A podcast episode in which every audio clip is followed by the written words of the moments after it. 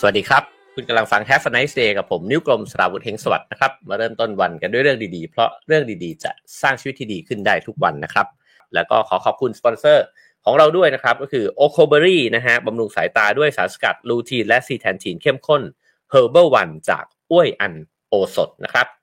ขอบคุณ o c o b e r y นะครับ ถ้าใครใช้สายตาเยอะๆก็บำรุงสายตากันได้นะครับ แล้วก็สัปดาห์หน้านะฮะก็ติดตามการแจก ผลิตภัณฑ์โอโคเบอรี่กันได้ด้วยนะฮะผ่านรายการของเรานะครับ อาจจะมีเกมให้ร่วมสนุกกันเล่นๆนะฮะสนุกสนุกนะครับ โอเคครับผมก็มาเริ่มต้นนะฮะเกริ่นเนื้อหากันสักนิดหนึ่งก่อนนะครับว่าเนื้อหาของ Unstoppable Us เนี่ยเกี่ยวข้องกับอะไรนะฮะผู้เขียนเนี่ยก็คือคนเดียวกันกับที่เขียน Sapiens นะฮะ Yuval Noah Harari นะครับเขาเขียนคำอุทิศนะฮะฉบับที่ผมได้มาเนี่ยยังเป็นฉบับที่เอ่อ เป็นเอ่อเรียกว่าอะไรฮะ ยังไม่เป็นเล่มเลยนะครับ เป็นต้นฉบับการแปลเลยนะครับ จริง ๆ วันนี้ก็รอรุ้นอยู่ว่าอาจารย์นำชัย ซึ่งเป็นผู้แปลหนังสือเล่มนี้จะเข้ามาร่วมฟังร่วมพูดคุยด้วยหรือเปล่านะครับยูวานอยแฮร์รี่เนี่ยเขียนคำอุทิศนะครับ ไว้ว่าสรรพชีวิตทั้งที่สูญไปแล้วที่ยังมีชีวิตอยู่ และที่กำลังมาในอนาคตนะครับ บรรพบุรุษของเราผู้ทำให้โลกเป็นอย่างที่เป็นอยู่ เราสามารถตัดสินอนาคตของโลกได้ นี่คือคำอุทิศนะฮะเขาอุทิศให้แก่สรรพชีวิตก็คือ ก็คือสิ่งมีชีวิตทั้งหมดเลย ทั้งที่สูญพันธุ์ไปแล้วนะฮะทั้งที่มีชีวิตอยู่แล้วก็ทั้งที่จะวิวัฒน์ไป แล้วก็กำเนิดขึ้นมาในอนาคตนะครับ แล้วก็รวมถึงบรรพบุรุษของเราที่ทำให้โลกเนี่ยเป็นอย่างที่เป็นอยู่ และบรรทัดสุดท้ายอาจจะเป็นบรรทัดสำคัญ ซึ่งผมคิดว่าอาจจะเป็นจุดประสงค์ของเขาที่เขียนหนังสือเล่มนี้ขึ้นมานะฮะก็คือว่าเรามนุษย์เนี่ยนะฮะสามารถที่จะตัดสินอนาคต ของโลกได้อ่อซึ่งถ้าถามผมผมว่ามันจะตัดสินได้ทั้งหมดไหมก็ไม่แน่นะฮะอาจจะไม่ใช่มนุษย์เพียงเท่านั้นมนุษย์อาจจะไม่ได้ยิ่งใหญ่มีความสามารถมากขนาดนั้นนะฮะแต่ว่าในในบทบาทในจำนวนไม่น้อยเนี่ยก็น่าจะมีปัจจัยในการกำหนดความเป็นไปของโลกใบนี้ด้วยอยู่เช่นกันนะครับ ที่หยิบหนังสือเล่มนี้มาเล่าเนี่ยเพราะอะไรนะฮะเพราะว่าผมอ่านหนังสือเล่มนี้จริงผมใช้เวลาประมาณวันกว่าๆนะครับเพราะฉะนั้นเนี่ยเป็นหนังสือที่อ่านลื่นมาก แล้วก็ในเย็นวันนี้เนี่ยจะมีเสวนานะครับเปิดตัวหนังสือเล่มนี้นะฮะ Unstoppable Us นะฮะที่เซ็นทรัลลาดพร้าวเออเซ็นทรัลอ่าพระรามเก้านะครับก็ขออนุญาตโปรโมทให้กับสำนักพิมพ์เขาด้วยเลยละกันนะครับบนเวทีก็จะมีน้องเลไรนะครับอาจารย์นำชัยซึ่งเป็นผู้แปลนะครับมีผม แล้วก็มีคุณสายเจริญปุระขึ้นไปเป็นพิธีกรนะฮะผู้ดำเนินรายการนะครับ ก็คงพูดคุยกันในระยะเวลาประมาณ 1 ชั่วโมงนะฮะก็จะพูดคุยกันอยู่บนเวทีตั้งแต่5โมงเย็นถึง6โมงเย็นนะครับแล้วก็งานนี้เขาน่าจะจัดตั้งแต่บ่ายโมงนะครับเพราะฉะนั้นใครสนใจก็สามารถที่จะไปได้นะครับเซ็นทรัลพระรามเก้านะครับผมโอเค เนื้อหาในหนังสือนะฮะเกี่ยวกับอะไรนะครับ วันนี้เนี่ยตั้งใจจะเล่าให้สนุกสนานนะฮะเพราะคิดว่า เผื่อว่าคุณพ่อคุณแม่เนี่ยอยากจะเปิดนะฮะตอนนี้เนี่ยใน YouTube หรือว่าในพอดแคสต์เนี่ยนะครับให้กับลูกๆหลานๆฟังนะฮะก็อาจจะเป็นวิธีการเล่าที่มันสนุกสนานด้วยนะฮะทำไปตามที่ยูวาลเฮร์รี่เนี่ยเขาเขาก็ตั้งใจไว้นะครับ ก็เริ่มเกินนะฮะว่าหนังสือเล่มนี้เนี่ยมีขอบเขตเนื้อหาเกี่ยวกับอะไรนะฮะก็คือพูดถึงว่าทำไมมนุษย์เนี่ยถึงมาเป็นสิ่งมีชีวิตที่ ครอบครองโลกใบนี้ได้นะครับ บทเนี่ยแบ่งออกเป็น 4 บทด้วยกัน อันที่ 1 ก็คือ มนุษย์เป็นสัตว์นะฮะเขาเริ่มต้นแบบนี้นะครับ ว่ามนุษย์มันไม่ได้แตกต่างไปจากสัตว์ แต่มันมีอะไรที่พิเศษกว่า มันจึงสามารถที่จะเหมือนกับว่าควบคุมแล้วก็จัดการสิ่งมีชีวิตประเภทอื่นได้นะครับก็เลยโยงไปสู่บทที่ 2 ว่าอำนาจของเซเปียนส์เนี่ยมันคืออะไรนะฮะแล้วก็ 3 ก็คือว่า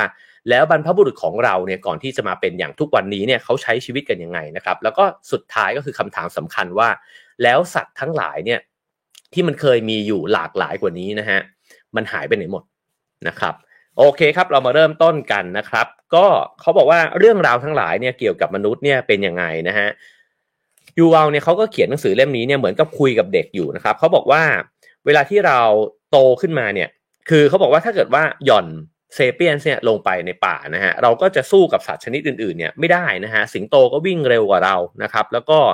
มันมีสัตว์อีกมากมายเลยที่มีความสามารถเนี่ยมากกว่าเรานะฮะแต่ว่ามาถึงทุกวันนี้เนี่ยเราสามารถที่จะขับรถที่มันเร็วกว่าสิงโตได้นะครับ บินได้สูงเกินกว่านกอินทรีตัวใด ๆ จะบินได้นะครับ แล้วก็ทำเรื่องอีกล้านแปดเลยที่สัตว์ต่างๆเนี่ยจินตนาการไม่ออกนะครับเพราะฉะนั้นเนี่ย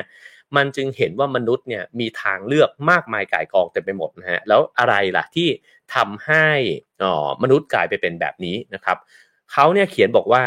ทุกวันนี้เนี่ยมนุษย์เนี่ยทรงอำนาจมากขนาดที่ว่าชะตากรรมของสัตว์ทุกชนิดนะฮะขึ้นอยู่กับเรา แล้วเหตุผลเดียวที่สิงโตโลมาและนกอินทรียังมีชีวิตอยู่ ก็เพราะว่ามนุษย์เนี่ยยอมให้พวกเขามีชีวิตอยู่ ถ้าเกิดมนุษย์มีดำริว่าอยากจะจัดการสัตว์ประเภทใดก็ตามนะฮะขึ้นมาอย่างหนึ่งเนี่ยสาอาจจะสามารถทำให้หมดโลกเนี่ยได้ภายในปีหน้าเลยก็เป็นไปได้นะครับ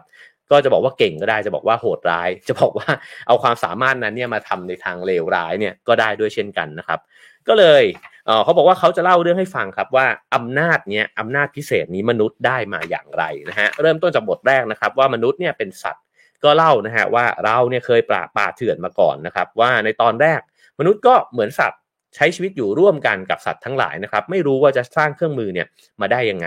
แถมเผ่าพันธุ์ของเราก็เป็นเผ่าพันธุ์ที่อ่อนแอด้วยนะฮะแล้วก็ออ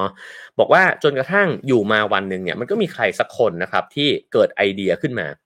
แล้วก็เอาหินลองไปกระเทาะกันนะครับ ปรากฏว่าเริ่มจากการกระเทาะ ไขกระดูกก่อน ก็คือเอาก้อนหินมาทุบกระดูกนะฮะแล้วก็กระดูกเนี่ยมันแตกพอแตกเนี่ยมันก็เจอไขกระดูกเนี่ยที่อยู่ข้างในนะฮะพอลองซดเข้าไปดูดเข้าไปดูเฮ้ยไขกระดูกมันกินได้นี่หว่า ก็อร่อยดีนะฮะก็เลยรู้แล้วว่าถ้าเอามือเนี่ยกำก้อนหินขึ้นมา แล้วทุบไปที่อะไรสักอย่างเนี่ยมันอาจจะเกิดประโยชน์นะฮะ ก็เลยเกิดสิ่งสำคัญอันหนึ่งขึ้นมานะครับของมนุษย์ก็คือเครื่องมือนะฮะ เพราะฉะนั้นเนี่ยพอมนุษย์เนี่ยอันนี้ก็ เปิดเรื่องที่ตรงนี้เลยนะฮะไม่ต้องย้อนกลับไปถึงวิวัฒนาการว่า เราเริ่มกลายเป็นสัตว์ที่ยืนสองขานะครับ แล้วก็ใช้มือไม้คล่องแคล่วนะฮะเขาเปิดเรื่องตรงนี้เลยว่า พอเราใช้มือคล่องแคล่วแล้วเนี่ยไอ้ขาหน้าของเราเนี่ยนะฮะแล้วเราก็เริ่มที่จะสร้างเครื่องมือได้ เพราะฉะนั้นเครื่องมือเนี่ยเป็น จุดเปลี่ยนสำคัญนะฮะของการที่ทำให้มนุษย์เนี่ยเริ่มที่จะได้เปรียบสัตว์อื่นนะครับพอใช้เครื่องมือเสร็จปุ๊บเนี่ยมันไม่จบแค่นั้น เพราะมือเนี่ยมันยังไปจับท่อนไม้ใช่ไหมฮะแล้วไอ้ท่อนไม้เนี่ยมันจุ่มเข้าไปในไฟตอนที่มันมีไฟป่าเนี่ยแล้วก็เห็นว่าเฮ้ยมันถือไฟได้นี่หว่าพอเราถือไฟได้เราควบคุมไฟได้นะครับ ยังอาจจะยังไม่จุดไฟได้ก็ได้นะฮะตอนแรกเนี่ยก็เริ่มรู้สึกว่าเฮ้ยไอ้ไฟเนี่ยมัน มันสร้างพลังอำนาจให้กับเรา เพราะสัตว์เนี่ยต่อให้แข็งแรงกว่าดุร้ายกว่านะครับเขี้ยวเล็บคมกว่าเนี่ยเจอไฟเข้าไปมันก็ต้องห่างออกไปนะฮะเพราะฉะนั้นพอถัดจากเครื่องมือก็กลายมาเป็นไฟนะครับ แล้วเออไม่เพียงแค่ว่าไปจุดไฟจากไฟป่าละ คราวนี้เนี่ยก็มีคนไปสังเกต แล้วก็ พยายามที่จะลองที่จะจุดไฟขึ้นมานะฮะวิธีการต่างๆ ก็เอาหินที่สามารถขัดกันแล้วเกิดประกายไฟขึ้นมาเนี่ยได้นะครับหรือบางทีก็เอากิ่งไม้เนี่ยมาหมุนหมุนหมุนหมุนหมุนหมุนใช่ไหมฮะแบบที่เราเคยเห็นในหนังหรือว่าในสารคดี ก็เกิดเป็นไฟเนี่ยขึ้นมาได้ การที่สิ่งมีชีวิตชนิดหนึ่งเนี่ยสามารถใช้ไฟได้เนี่ยถือเป็นเอกลักษณ์เฉพาะตัวพิเศษมากๆนะฮะจริงๆจะว่าไปหันไปรอบๆตัว ก็ไม่มีสัตว์ชนิดไหนเนี่ยที่สามารถที่จะ จุดไฟแล้วก็ควบคุมไฟเนี่ยมาได้นะฮะจุดอ่อนอย่างเดียวเนี่ยก็คือว่าคบไฟที่มนุษย์ใช้เนี่ยบางทีมันก็สามารถเผาป่าเนี่ยให้วอดวายไปได้ด้วยเช่นกันนะครับแล้วก็ทำความเสียหายให้กับต้นไม้เป็นพันๆหมื่นๆต้น หรือว่าสิ่งมีชีวิตในป่าเนี่ยก็ล้มหายตายจากไปด้วยนะครับ คราวนี้เขาบอกว่าประโยชน์สำคัญที่สุดของไฟไม่ใช่เพียงแค่ทำให้เราเนี่ย เอาไฟจุดขึ้นมาแล้วก็ทำให้สัตว์กลัวนะฮะแต่ว่ามันสร้างการเปลี่ยนแปลงสำคัญมากๆ นั่นก็คือมันทำให้เราหุงหาอาหารได้นะฮะก็เอาง่ายๆ คือว่าย่างเนื้อกินได้ แทนที่จะกินเนื้อดิบเนื้อสดเนี่ยนะครับเริ่มทำอาหารได้ เพราะฉะนั้นการกินมันง่ายขึ้น การกินง่ายขึ้นส่งผลอะไรต่อไปนะฮะอาหารมันนิ่มขึ้นเนี่ยเราใช้ความพยายามในการกินและการย่อยน้อยลงนะฮะจากนั้นเนี่ยร่างกายเราเลยค่อย ๆ เริ่มเปลี่ยนแปลง เวลาที่เราอ่านใช่ไหมฮะมันก็กระโดดข้ามบรรทัดแบบนี้แต่ว่าจริง ๆ ในระยะเวลาการวิวัฒนาการมันก็ใช้เวลายาวนานนะฮะแล้วก็เริ่มค่อยๆที่จะมีฟันที่เล็กลงนะครับกระเพาะอาหารเล็กลง แล้วก็สิ่งสำคัญมากๆฮะเรามีเวลาว่างเหลือมากขึ้นนะครับ ทีนี้พอมีเวลาว่างมากขึ้นเนี่ยมันก็ทำให้สมองเราค่อยๆ เปลี่ยนแปลงด้วยเช่นกันนะฮะพอมีเวลาว่างเฮ้ยมันได้คุยกันได้สื่อสารกันนะครับ แล้วก็อาจจะค่อยๆ เริ่มมีการวางแผนกันเนี่ยสมองมนุษย์เนี่ยมีขนาดใหญ่ขึ้นนะฮะเพราะฉะนั้นเนี่ยลองไล่เรียงมานะครับพอใช้มือคล่องนะฮะเริ่มใช้เครื่องมือเป็น เริ่มมีการควบคุมไฟได้ เริ่มมีการหุงหาอาหาร ความเปลี่ยนแปลงเนี่ยมันเกิดขึ้นกับร่างกายด้วย เพราะฉะนั้นเนี่ยมันเหมือนกับข้างนอกก็เปลี่ยนข้างในก็เปลี่ยนนะฮะวัฒนธรรมก็สร้างวิวัฒนาการของร่างกายด้วยเช่นกันนะฮะทีนี้พอสมองมีขนาดใหญ่ขึ้นคราวนี้เริ่มได้เปรียบหนักนะฮะ เขาบอกว่าการที่สมองใหญ่ขึ้นเนี่ยก็เพราะว่ามนุษย์เนี่ยสามารถใช้พลังในการเคี้ยวแล้วก็ย่อยอาหารเนี่ยน้อยลง แล้วก็ส่งพลังงานนั้นที่เหลืออยู่เนี่ยไปใช้กับสมองที่มีขนาดใหญ่ขึ้นได้นะครับทีนี้หยุดกันตรงนี้ก่อนนะครับ เราหยุดแล้วว่าอ่ามนุษย์เนี่ยก็วิวัฒนาการมาแล้วก็ได้เปรียบนะฮะแต่ช้าก่อนการที่เออเราเห็นทุกวันนี้เนี่ยว่ามันมีเซเปียนส์เนี่ยเต็มไปหมดนะฮะโฮโมเซเปียนส์เนี่ยแต่ว่าจริงๆแล้วเนี่ยยูวอลเขาบอกว่า ก่อนหน้านี้มนุษย์มันก็มีความแตกต่างหลากหลายมากๆเลยนะฮะสิ่งมีชีวิตที่เรียกว่ามนุษย์หรือเผ่าพันธุ์ที่ใกล้เคียงกับเรานะฮะเขาก็บอกว่าคำถามมันน่าสนใจไหมล่ะว่า แล้วในเมื่อมันเคยมี Homo เนี่ยตั้งเยอะแยะนะฮะทำไมทุกวันนี้มันจึงเหลือแต่ Homo sapiens สายพันธุ์เดียว น่าสนใจนะครับว่าทำไมหรอเราแข็งแกร่งที่สุดหรือเปล่านะฮะเราจึงจัดการกับมนุษย์เผ่าพันธุ์อื่นเนี่ยไปได้ทั้งหมด เขาก็เล่าถึงวิวัฒนาการนะครับ ถ้าใครอยากอ่านละเอียดเนี่ยก็ น่าไปซื้อหามาอ่านกัน เพราะว่าความรู้ในนี้มันก็ละเอียดมากนะครับเขาก็พูดถึงว่าอ่าเช่นตัวอย่างนะฮะมันก็มีเกาะจิ๋วเกาะหนึ่งนะฮะชื่อว่าฟลอเรสนะฮะฟลอเรสเนี่ยก็อยู่ในแถบอินโดนีเซีย ซึ่งมันก็ถูกน้ำท่วมจนกระทั่งกลายเป็นเกาะเล็ก ๆ นะครับ แล้วก็ห่างไกลจากแผ่นดิน ฉะนั้นเนี่ยก็จะมีทรัพยากรบนเกาะเนี่ยน้อยนะฮะ มนุษย์อาจจะเคยมีมนุษย์ที่ตัวใหญ่เนี่ยอยู่ในเกาะแห่งนั้นมาก่อน แต่พอทรัพยากรมันน้อยลงเนี่ยไอ้พวกตัวใหญ่ก็ตายไปฮะเพราะว่ามันไม่มีอะไรให้กินนะฮะคนที่เหลืออยู่ก็จะตัวเล็ก แล้วก็ค่อยๆ ตัวเล็กลงไปเรื่อยๆ เพราะว่ายิ่งตัวเล็กยิ่งรอดนะฮะอันนี้ก็คือวิวัฒนาการใช่ไหมครับ ทีนี้มนุษย์ที่ตัวโตที่สุดตายไปก่อน ช้างตัวที่โตที่สุดตายไปก่อนนะฮะสัตว์ใหญ่ ๆ ตายไปก่อน ก็เหลือแต่สัตว์เล็ก ๆ ฉะนั้นเนี่ยเผ่าพันธุ์มนุษย์ที่อยู่บนเกาะฟอเรสเนี่ยนะฮะก็ จะเหลืออยู่เป็นมนุษย์แคระนะฮะถ้ามองด้วยมาตรฐานของมนุษย์แบบปัจจุบันเนี่ยมองไปก็อาจจะรู้สึกว่าตัวเล็กกว่าพวกเราเนี่ยเยอะนะฮะอันนี้ก็เป็นตัวอย่างหนึ่งว่า ฉะนั้นเนี่ยสิ่งแวดล้อมสภาพแวดล้อมใช่ไหมครับมันก็สร้างวิวัฒนาการมา ให้เผ่าพันธุ์มนุษย์เนี่ยมันมีความหลากหลายนะครับ อันนี้เขาก็ยกตัวอย่างมาเป็น 1 ตัวอย่างนะครับ แล้วเขาก็บอกว่ามีกระดูกของมนุษย์จิ๋วเนี่ยนะฮะในอีกหลาย ๆ โครงที่อาศัยอยู่ในเกาะฟอเรสเนี่ยนะฮะเมื่อ 50,000 ปีมาแล้ว เพราะฉะนั้นเนี่ย ตั้งแต่แสนกว่าปีนะฮะแล้วก็วิวัฒน์วิวัฒน์วิวัฒน์มาเรื่อยๆเนี่ยแต่ก่อนโลกในยุคนั้นเนี่ยมันก็เต็มไปด้วยมนุษย์ที่มีรูปร่างหน้าตา แล้วก็นิสัยใจคอเนี่ยที่แตกต่างหลากหลายกันนะครับเขาบอกว่ามนุษย์ดึกดำบรรที่เป็นมนุษย์แคระเหล่านี้เนี่ยสูงไม่เกิน 1 เมตรนะครับแล้วก็หนักไม่เกิน 25 กิโลกรัมเหมือนเด็กคนหนึ่งเท่านั้นเองนะครับแต่พวกเขาก็รู้จักวิธีใช้เครื่องมือนะฮะแล้วก็รู้วิธีล่าช้างด้วย คือโฮโมเซเปียนเนี่ยล่าเก่งใช่ไหมฮะล่าช้างแมมมอสเนี่ยได้นะครับแต่ว่ามนุษย์แคระก็ล่าเป็นเหมือนกัน และช้างก็เหมาะกับการล่าของเขา เพราะว่าช้างบนเกาะนั้นก็เป็นช้างแคระด้วยเช่นกันนะครับคราวนี้มาพูดถึงเรื่องครอบครัวมนุษย์นะฮะเขาบอกว่าอะอีกอีกสายพันธุ์หนึ่งก็ได้นะครับก็คือมนุษย์จากหุบเขานีแอนเดอร์นะฮะหรือว่าที่เรียกกันว่า Neanderthals เนี่ยนะฮะซึ่งเออเขาบอกว่าก็ไปเจอกระดูกเนี่ยที่หุบเขานี้นะครับแล้วก็ เห็นว่าจริงๆ Neanderthal เนี่ยก็ไม่ได้แบบฉลาดน้อยไปกว่าพวกเรานะฮะสร้างอัญมณีเครื่องมือต่างๆเนี่ยนะครับ แล้วก็อสิ่งหนึ่งที่หนังสือเล่มนี้เนี่ยย้ำอยู่เสมอแล้วผมชอบนะครับ ก็คือเขาเนี่ยจะยกสมมุติฐานว่าเป็นไปได้ไหมว่ามันจะเกิดสิ่งเหล่านี้ขึ้นนะครับ นักโบราณคดีนักวิทยาศาสตร์เนี่ยมีการตั้งสมมุติฐานนะครับ อาจจะมีตรงกันบ้าง อาจจะมีขัดแย้งกัน แต่ยูวอลเนี่ยเขาก็เขียนบอกว่า มีหลายสิ่งมากเลยเกี่ยวกับอดีตเนี่ยที่เราเนี่ยไม่รู้นะฮะแล้วเขาก็บอกว่าหากเราไม่รู้บางเรื่องเนี่ยการที่จะพูดว่าฉันไม่รู้เนี่ยเป็นเรื่องที่เหมาะสมที่สุดนะครับก็ไฮไลท์เป็นตัวหนาไว้เลย ผมว่านี้เนี่ยเด็กๆอ่านจะดีมากเลย เพราะจริงๆเนี่ยความไม่รู้เนี่ยมันเปิดให้เกิดคำถามแล้วก็เกิดการแสวงหาคำตอบนะครับ แต่ว่าบางทีเราคิดว่าเรารู้ไปหมดก็กลายเป็นว่าเราก็จะไม่รู้อะไรเพิ่มขึ้นนะครับ แล้วก็เขาก็พูดถึงอีกสายพันธุ์หนึ่งก็คือว่า เดนิโซวานะครับในไซบีเรีย ซึ่งก็ไปค้นพบกระดูกนิ้วมือดึกดำบรรเนี่ยประมาณสักห้าหมื่นปีที่แล้วเช่นกันนะฮะเผ่าพันธุ์นี้ก็จะเรียกว่าเดนิโซแวนส์นะฮะซึ่งไอ้เจ้าการค้นพบนิ้วมือเนี่ยมันสำคัญยังไงยูอเขาก็อธิบายให้ฟังนะครับว่าจริง ๆ การค้นพบแต่ละชิ้นส่วนของมนุษย์ดึกดำบรรเนี่ย มันสำคัญตรงที่มันมีโอกาสที่จะไปเจอ DNA นะฮะแล้วก็ DNA เนี่ยมันสามารถอยู่รอดได้เนี่ยเป็นพันพันปีนะครับหลังจากที่คนนั้นตายไปแล้ว โดยเฉพาะถ้าเกิดว่ามันถูกเก็บไว้เนี่ยในสถานที่หนาวแล้วก็แห้งนะฮะเพราะฉะนั้นเขาก็บอกว่าลองคิดดูสิว่าในอนาคตอันไกลโพ้นเนี่ยแล้วแล้วสายพันธุ์เรามันถูกทำลายไปหมดเกลี้ยงนะครับ การที่คนจะรู้ว่าการที่คนในอนาคตหรือว่าสิ่งมีชีวิตอื่นในอนาคตเนี่ยนะฮะจะรู้ว่าการละครั้งหนึ่งเนี่ยโลกเคยมีโฮโมเซเปียนสมาก่อนเนี่ยก็อาจจะเป็นเพราะว่าเขาค้นพบอวัยวะบางอย่างของเรานะฮะหรือว่านิ้วมือเนี่ยนะฮะก็จะรู้ว่าอ๋อเจอ DNA แล้วก็รู้ว่าเออมันเคยมีสายพันธุ์นี้เนี่ยอยู่บนโลกนะครับ เพราะฉะนั้นนอกจากเขาเล่าว่ามีสายพันธุ์ของโฮโมเนี่ยมากมายแล้วนะฮะเขาก็ยังเล่าอ๋อด้วยว่า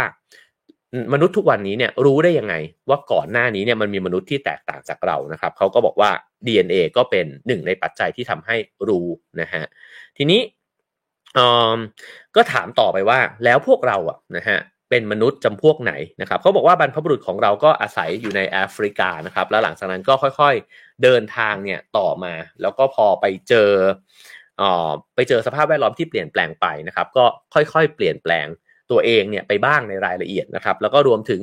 มีการใช้เครื่องใช้ต่างๆนะครับ ต้องประดิษฐ์เครื่องนุ่งห่มมานะครับ แล้วก็ไปเจอกับมนุษย์สายพันธุ์อื่น แล้วก็อาจจะมีปฏิสัมพันธ์บางอย่างกัน ไม่ว่าจะเป็นการตีกันนะฮะหรืออาจจะมีการผสมพันธุ์กันนะฮะอย่างเช่นในกับ Neanderthals เนี่ยก็ยังมีเครื่องหมาย question mark ตัวโตๆเนี่ยอยู่นะครับ คราวนี้ ก็มาถึงสิ่งที่เขาเรียกว่า super sapiens นะฮะเขาก็บอกว่าประมาณสัก 50,000 ปีก่อนเนี่ยทุกอย่างมันก็เปลี่ยนแปลงไปนะครับ เกิดหายนะเนี่ยครั้งใหญ่ขึ้นนะครับ ก็คือว่ามนุษย์ทั้งหลายสายพันธุ์อื่นๆเนี่ยนะฮะมันหายไปหมดเลยอะ่ะแล้วก็เหลืออยู่แต่เซเปียนส์นะฮะซึ่งหายหายนะที่ว่านี้เนี่ยมันไม่ใช่อุกกาบาตตกลงมาบนโลกใบนี้นะครับ แต่ว่ามันมีเรื่องประหลาดเกิดขึ้นที่ อยู่ๆเนี่ยไอ้เจ้าโฮโมเซเปียนก็กลายเป็นสายพันธุ์ที่มีพลังอำนาจสูงเนี่ยนะฮะขึ้นมา แล้วก็จัดการกับมนุษย์สายพันธุ์อื่นเนี่ยเกลี้ยงไปเลยนะครับเขาก็บอกว่าอะมันมีสมมติฐานหลายอย่าง อันที่หนึ่งเนี่ยก็คือ sapiens เริ่มแพร่กระจายไปนะครับ แล้วก็พอไปถึงยุโรปเนี่ยก็ไปกินพืชพันธุ์ต่างๆนานาเนี่ยจนหมด พอกินหมดก็คือมีจำนวนที่เยอะกว่านะฮะล่ากงล่ากวางเนี่ยหมดเลย ก็ไม่เหลืออะไรให้ Neanderthals เนี่ยกินนะครับ แล้วก็ Neanderthals ก็ค่อยๆตายไป แต่มันก็น่าตั้งคำถามเหมือนกันว่าอ้าวก็เขาก็ตัวใหญ่กว่าเรานี่เขาก็ไม่ได้ฉลาดน้อยกว่าเรานะฮะเขาตายได้ยังไงนะครับ ก็เดี๋ยวจะมีคำอธิบายว่าอ๋อ Neanderthal เนี่ยหายไปเนี่ยได้ยังไงนะครับ ทีนี้สมมติฐานต่อไปนะครับเขาบอกว่าลองคิดดูสิ ว่าถ้าทุกวันนี้นะฮะสมมุติว่าเราเดินเราออกไปจากบ้านวันนี้ แล้วเราขับรถไปเนี่ยแล้วเราเหลือบไปที่รถคันข้างๆครับมันเป็นมนุษย์สายพันธุ์ Neanderthals เนี่ยหรือมนุษย์สายพันธุ์อื่นเนี่ยนะฮะขับรถไปกับเราด้วยนั่งรถไฟฟ้าไปกับเราด้วยเนี่ยเราจะรู้สึกยังไง ผมว่าน่าสนใจมากเป็นจินตนาการที่จริง ๆ ก็อยากให้มันเป็นแบบนั้นนะฮะเพราะว่า ไอ้เจ้าความหยิ่งพยองอาหารการของมนุษย์โฮโมเซเปียนเนี่ยมันจะลดน้อยลงทันที คือมันไม่ได้เป็นเพียงแค่สายพันธุ์เดียวเนี่ยอีกต่อไปแล้ว แต่ว่ามันมีเพื่อนๆที่สายพันธุ์ใกล้เคียงกันเนี่ยนะฮะร่วมใช้งานหรือว่าร่วมใช้ชีวิตเนี่ยนะครับอยู่บนโลกใบนี้เนี่ยอยู่ด้วยนะครับเพราะฉะนั้นยูเอาเขาบอกว่า เพราะฉะนั้นเนี่ยไอการที่เราเหลือรอดอยู่เพียงแค่มนุษย์สายพันธุ์เดียวเนี่ย อ๋อมันก็เลยสร้างความหยิ่งพยองเนี่ยให้กับเราด้วยนะครับ แล้วก็ถ้ายังคงเหลือญาติญาติของเราอยู่บ้างเนี่ยเราอาจจะมีมุมมองต่อตัวเองที่แตกต่างไปจากนี้ก็ได้ ก็เป็นเป็นคำถามที่น่าสนใจนะครับ เพราะฉะนั้นบทแรกเนี่ยไล่เรียงมานะฮะว่ามนุษย์เนี่ยค่อยๆครอบครองนะฮะยังไม่ถึงขั้นครอบครองแหละ แต่ว่าจัดการกับโลกใบนี้เนี่ยแล้วก็รวมถึงเพื่อนต่างสายพันธุ์ แล้วก็สายพันธุ์ใกล้เคียงกันเนี่ยยังไงบ้างนะครับคราวนี้มาถึงบทที่2นะครับที่เขาตั้งชื่อว่าอำนาจวิเศษของเซเปียนส์นะฮะเขาก็ลองพูดถึงนะครับว่าแล้วเซเปียนส์เนี่ยทำไมถึงปกครองดาวเคราะห์ดวงนี้เนี่ยได้นะฮะก็บอกว่ามีเหตุผลเพียงข้อเดียวเลยนะครับที่มันเรียบง่ายนะฮะนั่นก็คือ เพราะว่าเราเนี่ยเป็นสายพันธุ์ที่ร่วมมือกันในคนหมู่มากเนี่ยได้นะครับ เขาบอกว่าต่อยกันตัวต่อตัว เราอาจจะเอาชนะชิมเพนซีไม่ได้ ไม่ต้องพูดถึงกอริลลานะฮะซึ่งเราแพ้แน่ๆนะครับ แต่เขาบอกว่ามนุษย์หนึ่งตัวต่อชิมเพนซีหนึ่งตัวสู้ไม่ได้ แต่ชิมเพนซีพันตัวสู้มนุษย์พันคนไม่ได้ฮะเพราะว่าชิมเพนซีไม่สามารถที่จะร่วมมือกันได้นะครับ แต่ว่า sapiens เนี่ยร่วมมือกันได้ แล้วเขาบอกว่าลองคิดดูนะครับว่าถ้าเป็นลิงเนี่ยอยากกินกล้วยสักลูกหนึ่งลิงจะต้องไป หากล้วยใบนั้นเนี่ยด้วยตัวเองนะครับหรืออย่างมากก็กับกลุ่มเล็กๆ ของพวกเขานะฮะในขณะที่ sapiens เนี่ยกินกล้วยลูกหนึ่งนะฮะเราเดินไปร้านสะดวกซื้อเนี่ยซูเปอร์มาร์เก็ตเราก็ได้กล้วยแล้วนะฮะไม่ต้องเข้าป่าด้วย ถามว่าเราได้กล้วยลูกนั้นมาได้จากอะไร มันมีคนอีกมากมายเลยที่ช่วยเหลือเราใช่ไหมครับ มีคนที่เขาปลูกอยู่ในแผ่นพื้นที่ที่ห่างไกลไปจากซูเปอร์มาร์เก็ตแห่งนี้นะฮะเขารดน้ำพรวนดินนะครับ มีคนเก็บ มีคนเอาขึ้นรถ มีคนขับรถมาส่งนะฮะ มีพ่อค้าคนกลาง มีอะไรมากมายก่ายกองเหล่านี้เนี่ยเป็นสิ่งที่มันไม่เกิดขึ้นในสังคมเพื่อนเพื่อนเราที่เป็นลิงใหญ่ด้วยกันนะฮะ ฉะนั้นสิ่งนี้จึงเป็นสิ่งหนึ่งที่ไฮไลท์นะครับว่าถ้าเราไม่ได้มีความสามารถเรื่องนี้ในการร่วมมือกันเนี่ยนะฮะเราก็มาไม่ถึงวันนี้ แต่จริงๆ มันก็เป็นเรื่องที่น่าสนใจของ Homo sapiens นะฮะว่าเราร่วมมือกันก็ได้ แล้วเราก็ตีกัน ให้เกิดสงครามเนี่ยก็ได้ด้วยเหมือนกันนะครับ ฉะนั้นเขาบอกว่าเวลามันก็มีงานวิจัยใช่ไหมครับ ที่บอกว่าคนเราเนี่ยก็จะรู้จักแล้วก็อยู่ใกล้ชิดกันเนี่ยกับคนได้มากที่สุดก็ประมาณ 150 คนนะฮะแต่มนุษย์มันไม่ได้เชื่อมโยงกับคนเพียงแค่ 150 คนเท่านั้นใช่ไหมฮะ ไอ้เจ้าความสัมพันธ์นี้เนี่ยมันยืดออกไปเนี่ยมากกว่าคนที่เรารู้จัก ก็คือเราเนี่ยใช้ชีวิตอยู่ท่ามกลางคนแปลกหน้าเนี่ยไม่รู้กี่พันกี่หมื่นคน แล้วเราก็ใช้ประโยชน์จากกันและกันนะฮะสิ่งเหล่านี้เนี่ยมันจะเกิดขึ้นได้ยังไงอ่านี่ก็เป็นคำถามต่อไปใช่ไหมครับ รู้ละว่าเราร่วมมือกันเราก็เลยชนะใช่ไหมฮะแต่เราร่วมมือกันได้ยังไงล่ะ มันจะเกิดขึ้นได้ก็เพราะว่ามันเกิดระบบระเบียบขึ้นใช่ไหมครับเขาบอกว่าลองดูว่าคุณเอาคนเนี่ยเข้าไปดู เข้าไปในสนามฟุตบอลเต็มอัธจันทร์เลยนะฮะคนก็อยู่บนอัธจันทร์นักฟุตบอลก็เตะกันไปนะครับ สิ่งเหล่านี้เกิดขึ้นได้ยังไงนะฮะมันเกิดขึ้นจากระบบระเบียบที่มีกฎกติกาตกลงร่วมกัน แต่ถ้าเกิดว่าคุณเอาชิมแปนซีเข้าไปในสนามฟุตบอล มันก็จะวิ่งกันไปทั่วไปหมดนะฮะแบ่งแยกไม่ออกใครกรรมการใครนักฟุตบอลใครคนดู เพราะฉะนั้นเนี่ยระบบระเบียบก็เป็นอีกหนึ่งปัจจัยที่ทำให้เซเปียนส์เนี่ย สามารถที่จะชนะได้แล้วก็ร่วมมือกันได้นะฮะทีนี้ไอ้เจ้าระบบระเบียบเนี่ยมันเกิดขึ้นแล้วยังไงต่อนะครับเขาบอกว่าอ่าการร่วมมือกันเนี่ยมันก็หมายถึง 1 ก็คือทำเครื่องมือร่วมกัน เครื่องมือสำคัญมากเมื่อกี้ได้เล่าไปแล้วนะฮะ 2 ก็คือว่ามันเอ่อทำให้เราค้นหาอาหารร่วมกัน เราไม่ต้องเหนื่อยแค่คนเดียวนะครับ แล้วก็ 3 ก็คือว่ามันช่วยรักษาบาดแผลเนี่ยให้หายได้มากขึ้นเร็วขึ้นด้วยนะครับ คราวนี้ เขาก็เลยบอกว่าอ่าเทียบกันตัวตัว Neanderthals เนี่ยอาจจะแข็งแรงกว่า sapiens ใช่ไหมฮะ แต่ว่าพอเอาเซเปียนห้าร้อยคนเนี่ยมาเนียนเดอร์ทัลส์เนี่ยอาจจะสู้ไม่ได้ เพราะว่า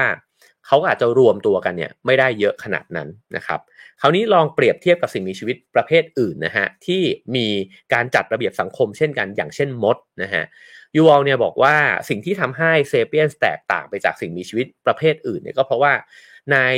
สิ่งมีชีวิตประเภทอื่น อาจจะมีลำดับนะฮะมีการแบ่งกลุ่ม เช่นมดเนี่ยก็มีกลุ่มหาอาหารนะฮะกลุ่มสร้างรังนะครับหรือว่ากลุ่มนักรบ กลุ่มพยาบาลแล้วก็ราชินีมดใช่ไหมฮะแต่ว่าโครงสร้างสังคมเหล่านี้เนี่ยมันไม่เคยเปลี่ยน มันเป็นไปตามธรรมชาติของมันแบบนั้นนะฮะมนุษย์เนี่ย ตรงกันข้าม ก็คือว่าเราเปลี่ยนแปลงวิธีในการที่จะหาความร่วมมือในการอยู่กับคนอื่นเนี่ยตลอดเวลานะครับเขาก็บอกว่าสังคมมนุษย์มันเปลี่ยนแปลงไปมากมายเต็มไปหมดนะฮะตั้งแต่หัวหน้าเผ่านะครับ เลยมาถึงผู้นำทางศาสนานะฮะอาจจะมีกษัตริย์นะครับ แล้วก็กลายเป็นสภานะครับ กลายเป็นสังคมประชาธิปไตยต่างๆ นานานะฮะสิ่งเหล่านี้เนี่ยมันทำให้เห็นว่าแบบฟอร์มหรือว่าไอโครงสร้างของการร่วมมือกันเนี่ยในหมู่มนุษย์เนี่ยมันไม่ได้คงที่นะฮะ คือเราเรียนรู้แล้วก็ปรับเปลี่ยนแล้วก็เปลี่ยนแปลงตลอดเวลา ฉะนั้นเนี่ยไอการปรับเปลี่ยนเหล่านี้เนี่ยมันก็ทำให้เราวิวัฒน์เนี่ยไปเรื่อยๆ ด้วยเช่นกันนะครับ คราวนี้มาถึงอำนาจวิเศษที่ตอนยูวอลเล่าเนี่ยเขาก็เล่าเหมือนกับเล่าให้เด็ก ๆ ฟังว่าเราเนี่ยมีพลังอำนาจวิเศษนะเหมือนแบบมีเวทมนต์อันหนึ่งเลยนะฮะซึ่งมันมหัศจรรย์มาก สิ่งนั้นเนี่ยก็คือ เรื่องเล่านะฮะก็คือการแต่งเรื่องขึ้นมานั่นเอง ถามว่าเมื่อกี้เราบอกว่าเข้าไปอยู่ในสนามบอลเนี่ยทำไมทุกคนถึงสามารถเคารพกฎกติการะเบียบเนี่ยได้นะฮะก็เพราะว่ามันมีเรื่องแต่งขึ้นมาใช่ไหมครับว่า นี่คือกฎกติกาทุกคนจะมีแต่ละทีมจะมีคน 11 คนลงไปเตะไอ้ลูกกลมๆ ลูกหนึ่งนะฮะแล้วก็วิ่งไล่กันไป มีกรรมการอยู่ 3 คนนะครับ แล้วก็ใครเตะเข้าไปในไอ้กรอบสี่เหลี่ยมอันนั้นเนี่ยถือว่าได้ประตูนะฮะ เป็นกฎกติกาที่ทุกคนรับทราบตรงกันนะฮะแล้วผู้คนบนอัศจรรย์ไม่สามารถลงไปร่วมเตะได้นะฮะการที่คุณจะเข้ามาในสนามคุณต้องซื้อบัตรก่อน สิ่งเหล่านี้เนี่ยถ้าไม่มีมันโกลาหลแน่นอนนะฮะนี่ก็เป็นตัวอย่างง่าย ๆ แต่ว่าสิ่งนี้นี่แหละนะครับที่ทำให้มนุษย์เนี่ยแตกต่างไป ซึ่งก็เช่นกันกับที่เขาเคยเล่าไว้ในเซเปียนส์นะฮะก็คือว่าการสร้างเรื่องราวเหล่านี้เนี่ยมันยิ่งเด็ดดวงมากไปกว่า สิ่งที่มีอยู่เท่านั้น เพราะว่าจริง ๆ แล้วเนี่ยสัตว์ก็สามารถสื่อสารกันได้ ลิงชนีนะฮะสามารถตะโกนบอกกันได้ว่าเฮ้ย อันตรายจะมาแล้วไอ้พวกนักล่าเนี่ยมันเข้ามาแล้วนะครับแต่มนุษย์เนี่ยมันไม่ได้ตะโกนบอกกันแค่นั้น ว่าเฮ้ยเสือมันมาแล้ว หรือแบบเฮ้ยอย่าไปตรงนี้ ตรงนี้มันเป็นที่อยู่ของอ่อหมาป่าอะไรแบบเนี้ยนะฮะแต่ว่า มนุษย์ไม่ได้พูดถึงเรื่องที่เกิดขึ้นแบบที่เห็นเห็นหรือว่าเรื่องที่เกิดขึ้นจริงเท่านั้น แต่ว่ามนุษย์เนี่ยพูดถึงเรื่องที่ไม่เกิดขึ้นด้วยครับ เช่นเฮ้ยมันมีนางฟ้าอยู่นะเนี่ยฟ้าผ่าลงมาเนี่ยแปลว่าทอเนี่ยกำลังคว้างค้อนอยู่ใช่ไหมครับ หรือว่าเมฆขลากำลังล่อแก้วอยู่อะไรแบบนี้เนี่ยเรามองไม่เห็นสิ่งเหล่านั้น แต่ว่าเราจินตนาการถึงได้ แล้วก็เรา เห็นนะฮะเห็นในความคิดเนี่ยร่วมกันได้นะครับ เพราะฉะนั้นเนี่ยไอเรื่องเล่าเหล่านี้เนี่ยมันก็เลยทรงพลังมากๆ แล้วเรื่องเล่าเหล่านี้แหละที่รวบเซเปียนเนี่ยเข้าด้วยกันเป็นกลุ่มเป็นก้อนนะฮะแล้วก็ก่อให้เกิดความร่วมมือเนี่ยขึ้นได้ เพราะฉะนั้นเนี่ยเทพเทพเทพนิยายต่างๆ เหล่านี้นะฮะก็เลยทำให้เราเนี่ยเอาตัวรอดจากสัตว์ร้ายได้ เพราะว่าเราเกิดการ แพ็คเข้าด้วยกันนะฮะร่วมมือเข้าด้วยกัน เขาบอกว่าก็มีเรื่องเล่ามากมาย อยู่ว่าท้องถิ่นนั้นเนี่ยจะเป็นยังไงนะครับ เช่นในถ้ำสตารเดลในเยอรมนีเนี่ยก็นักโบราณคดีเนี่ยเขาไปขุดพบกับรูปแกะสลักที่ตัวเป็นคนแต่หัวเป็นสิงโตนะฮะก็บอกว่าเนี่ยก็ประมาณอายุประมาณสัก 32,000 ปีที่แล้วนะฮะก็อาจจะเป็นเรื่องของเทพเจ้าที่มนุษย์เนี่ยรวมกับสิงโตนะครับแล้วก็ทำให้ทำให้มนุษย์เนี่ยผนึกกำลังรวมกันนะครับ แล้วก็ทำงาน หรือว่าหรือว่าบูชายันเพื่อที่จะให้เทพเจ้าได้พึงพอใจนะครับ ซึ่งแต่ละท้องถิ่นก็มีเทพเจ้าที่แตกต่างกันไปนะฮะอันนี้ก็ไล่มาเรื่อยๆนะครับ ผมว่าสิ่งที่มันสนุกของหนังสือเล่มนี้ก็คือว่ามันซิมเปิลนะฮะคือเซเปียนมันอาจจะสลับซับซ้อนนะครับ แต่ว่าเนี้ยมันมันอธิบายเส้นเดียวเลยว่ามนุษย์ครองโลกได้ยังไงนะครับ ก็มาถึงเรื่องเล่าแล้วนะฮะซึ่งเขาก็บอกว่าอ่ามนุษย์ดึกดำบรรเนี่ยก็เคยมีเรื่องเล่า เช่น อาจจะเป็นเรื่องเทพพยาดาทั้งหลายนะครับ แต่พอมาถึงวันนี้เนี่ยเราก็มีเรื่องเล่าใหม่ๆอีกเยอะนะฮะเช่น เรื่องเล่าของบริษัทนะครับว่าบริษัทก็มีคุณค่ามีปรัชญา มีความเชื่อนะครับ แล้วคนก็ดำเนินรอยตามในสิ่งเดียวกันได้นะครับกับอีกเรื่องหนึ่งที่เขาพูดถึงมากๆนะฮะแล้วก็เช่นกันกับในเซเปียนเช่นกันก็คือว่าเรื่องของเงินนะครับว่าเงินเนี่ยเป็นเรื่องเล่าสำคัญที่ทำให้มนุษย์เนี่ยขับเคลื่อนสังคมไปได้นะฮะแล้วเราก็ใช้ อำนาจของกระดาษเพียงแค่แผ่นเดียว ซึ่งทุกวันนี้แทบจะไม่เหลือกระดาษแล้ว ถ้าเป็นก่อนหน้านี้สักนิดนึงก็จะบอกว่าบัตรแข็งๆเนี่ยใบเดียวนะฮะก็ทำให้คนให้สังคมมนุษย์เนี่ยมันมันหมุนเวียนไปได้ ทุกวันนี้แทบจะไม่เหลือบัตรแล้วครับ ก็ QR code ยิงกันเข้าไปนะฮะแต่ยังไงก็ตามเนี่ยเรากำลังแลกเปลี่ยนอยู่ด้วยเรื่องเล่าเรื่องหนึ่งว่า เงินเนี่ยเป็นสิ่งที่ทุกคนยอมรับตรงกันนะครับ แล้วเขาก็บอกว่าเพราะฉะนั้นเนี่ยคุณสามารถใช้กระดาษแผ่นนี้เนี่ยไปยื่นให้กับคนอื่น แล้วคุณก็ได้กล้วยมาสิบลูกนะฮะไอ้เจ้ากล้วยสิบลูกนี้เนี่ยลิงชิมแปนซีเนี่ยไม่สามารถแลกกันได้นะฮะคือคุณเอากระดาษมายื่น ลิงตัวหนึ่งเอากระดาษไปยื่นให้ลิงอีกตัวหนึ่งเพื่อแลกกล้วยเนี่ยจะต้องโดนข่วนหน้าหรือว่าโดนตบหัวแน่นอนนะคือไม่ฉันไม่แลกนะครับ แต่ว่าทำไมมนุษย์ยอมแลกล่ะ ก็เพราะว่ามนุษย์รู้ว่าไอ้กระดาษแผ่นนั้นเนี่ย มันเอาไปยื่นต่อได้นะฮะเพราะว่าเราอยู่ในเรื่องเล่าเรื่องเดียวกันนะครับ อันนี้ก็เป็นแก่นสำคัญอันหนึ่งนะฮะของหนังสือเซเปียสเนี่ยอยู่แล้ว ถามว่าหนังสือเล่มนี้เล่าเรื่องแตกต่างไปยังไงนะครับ ก็เล่าละเอียดมากไปกว่านั้นอีกนะครับ ทีนี้เขาก็บอกว่าไอ้เรื่องเล่าประเภทนี้แหละที่มันรวมคนแปลกหน้านะฮะมาทำในสิ่งเดียวกันได้นะครับ แล้วก็ถ้ามันไม่มีเรื่องราวของสิ่งเหล่านี้นะฮะเราก็ไม่มีทางเลยที่จะ ที่จะเดินทางไปที่ไหน แล้วก็สามารถยื่นกระดาษเนี่ยให้นะฮะเพราะว่านี่คือเรื่องที่มันคลุมโลกใบนี้ไว้แล้วเราก็เข้าใจตรงกันนะครับครานี้ผมจะว้าไปนะฮะเขาก็พูดถึงว่าอ๋อแก๊งนักเล่าเรื่องนะฮะก็ลองบอกว่าเราเนี่ยเชื่อในเรื่องเล่านะครับ ก็เลยทำให้เราเนี่ยมีความสามารถในการที่จะรวมตัวกัน แล้วก็กำจัด Neanderthals เนี่ยไปได้นะฮะเขาบอกว่าถ้าเกิดว่ามันมี อันตรายเกิดขึ้นเนี่ยหัวหน้าเผ่าหัวหน้ากลุ่มของเราเนี่ยก็อาจจะเล่าเรื่องอะไรบางอย่างนะฮะเพื่อที่จะให้พวกเราร่วมมือกัน หรือว่าปลุกใจเรานะฮะเช่นอ๋อสมมติว่าเฮ้ยมันมีกลุ่มของ Neanderthal เนี่ยขยับเข้ามาใกล้ชุมชนของเราละเขาก็จะบอกว่าเฮ้ยช่วงเนี้ยมันกำลังจะเกิดวินาศภัยนะฮะมันอาจอาจจะเกิดเรื่องไม่ดีขึ้นในในชุมชนของเรานะ แต่ว่าเทพเจ้าเนี่ยได้สั่งมาแล้วว่าถ้าเราจัดการไอ้เจ้ากลุ่มคนเนี้ยให้มัน พินาศพังไปเนี่ยเราก็จะอยู่รอดนะฮะเพราะฉะนั้นเนี่ยถามว่า sapiens สักคนหนึ่งเนี่ยอาจจะตายไปก็ได้ในศึกสงครามนั้นในการตีหัวกันกับ Neanderthals นะฮะแต่ว่าเขาก็ทำไปด้วยความเชื่อว่า เอ้ยมันเป็นเรื่องราวที่มันศักดิ์สิทธิ์นะฮะแล้วก็มันเป็นเรื่องที่มันคุ้มค่าในการที่จะทำมันนะครับ และไอ้สิ่งเหล่านี้นี่แหละนะฮะเลยทำให้เซเปียนมัดรวมกัน แล้วก็จัดการกับ คนที่แตกต่างเนี่ยได้นะครับ ผมว่าเรื่องเหล่านี้ก็ยังคงมีอยู่ในทุกวันนี้อยู่ด้วยซ้ำนะครับ เพียงแค่มันเปลี่ยนแปลงไปว่ามันอาจจะไม่ใช่เทพเจ้าแล้วก็ได้มันจะเป็นเรื่องเล่าของชาติ ศาสนานะครับ เรื่องของความเชื่อ หรือเรื่องของคุณค่าอะไรบางอย่างที่เรายึดถือกันไว้ในใจก็ได้ มันก็เป็นเรื่องเล่าที่สามารถทำให้คนจำนวนมากเนี่ยแพ็คเข้าด้วยกัน แล้วก็จัดการกับกลุ่มคน หรือว่าสิ่งอื่นนะฮะที่มันแตกต่างไปจากเราได้นะครับคราวนี้มาถึงบทที่3นะครับ บอกแล้วว่าวันนี้เราแบบกระชับสุดๆนะฮะเพราะฉะนั้นเชียร์กันให้ไปซื้อหาหนังสือมาอ่านนะครับ อันที่ 3 ก็คือว่าบรรพบุรุษของเราเนี่ยเขาใช้ชีวิตกันยังไงนะครับเขาก็พูดถึงนะครับว่าก็พูดถึงเรื่องของความทรงจำเรื่องอาหารเนี่ยนะฮะซึ่งอันนี้ผมว่า ทุกคนทราบอยู่แล้วนะครับ ว่าทำไมเราถึงชอบกินหวานนะครับ ก็เพราะว่าเราต้องเก็บสะสมพลังงานไว้ใช่ไหมฮะแต่ก่อนนี้เนี่ยอาหารมันไม่ได้หากันง่ายๆ แบบทุกวันนี้นะครับเขาก็บอกว่าไปดูวีนัสแห่งวิลเลนดอร์ฟเนี่ยก็ได้นะฮะก็เจ้าปฏิมากรรมหรือว่ารูปแกะสลักใช่ไหมฮะที่เป็นตัวกลมๆเนี่ยก็บอกว่าเพราะฉะนั้นเนี่ยการบูชาเทพเจ้าหรือว่า หรือว่าสวดทรงองค์เอวเนี่ยนะฮะแต่ก่อนเนี่ยก็จะต้องมีความอ้วนนะฮะเพราะว่า ความอ้วนมันคือความอุดมสมบูรณ์นะฮะซึ่งมันก็แตกต่างจากทุกวันนี้ เวลาเราเปิด IG ดาราทั้งหลายนะฮะโดยเฉพาะสุภาพสตรีเนี่ยก็จะงงมากว่าโอ้โห คุณพี่จะผอมกันไปไหนนะครับ คือรู้สึกว่ากินกันซะหน่อยนะฮะไม่งั้น ผมพวกเราเดินผ่านดาราไปนี่เราจะรู้สึกเลยว่าเฮ้ยทำไมกูอ้วนอย่างนี้นะที่เราก็เราก็ไม่ได้อ้วนขนาดนั้นนะครับ แต่ดาราที่เขาแบบโอ้โหสลิมสุด ๆ จริง ๆ นะฮะคราวนี้เอ่อก็มาถึงเรื่องของครอบครัวนะครับ ว่าเขาก็ย้อน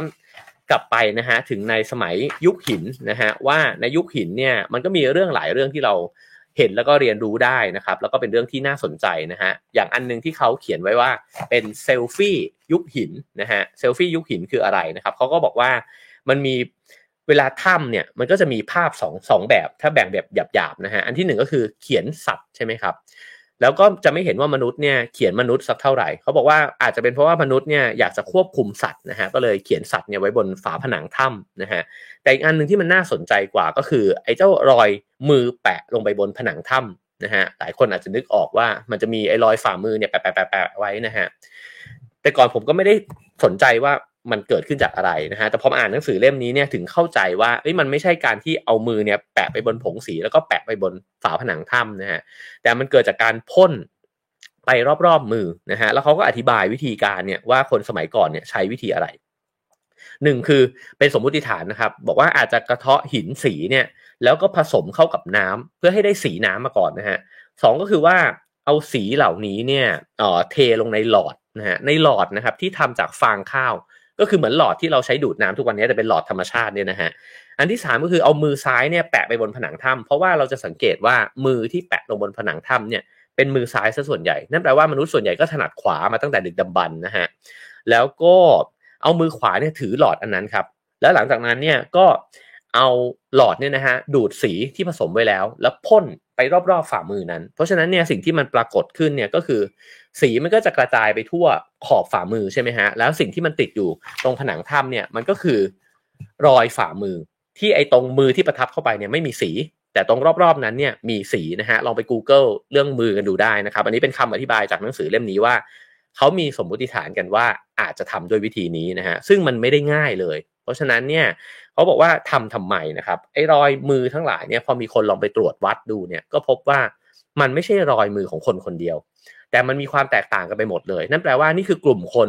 ที่มารวมตัวกันในถ้ำเดียวกันนะฮะแล้วก็ประทับฝ่ามือไว้ด้วยกัน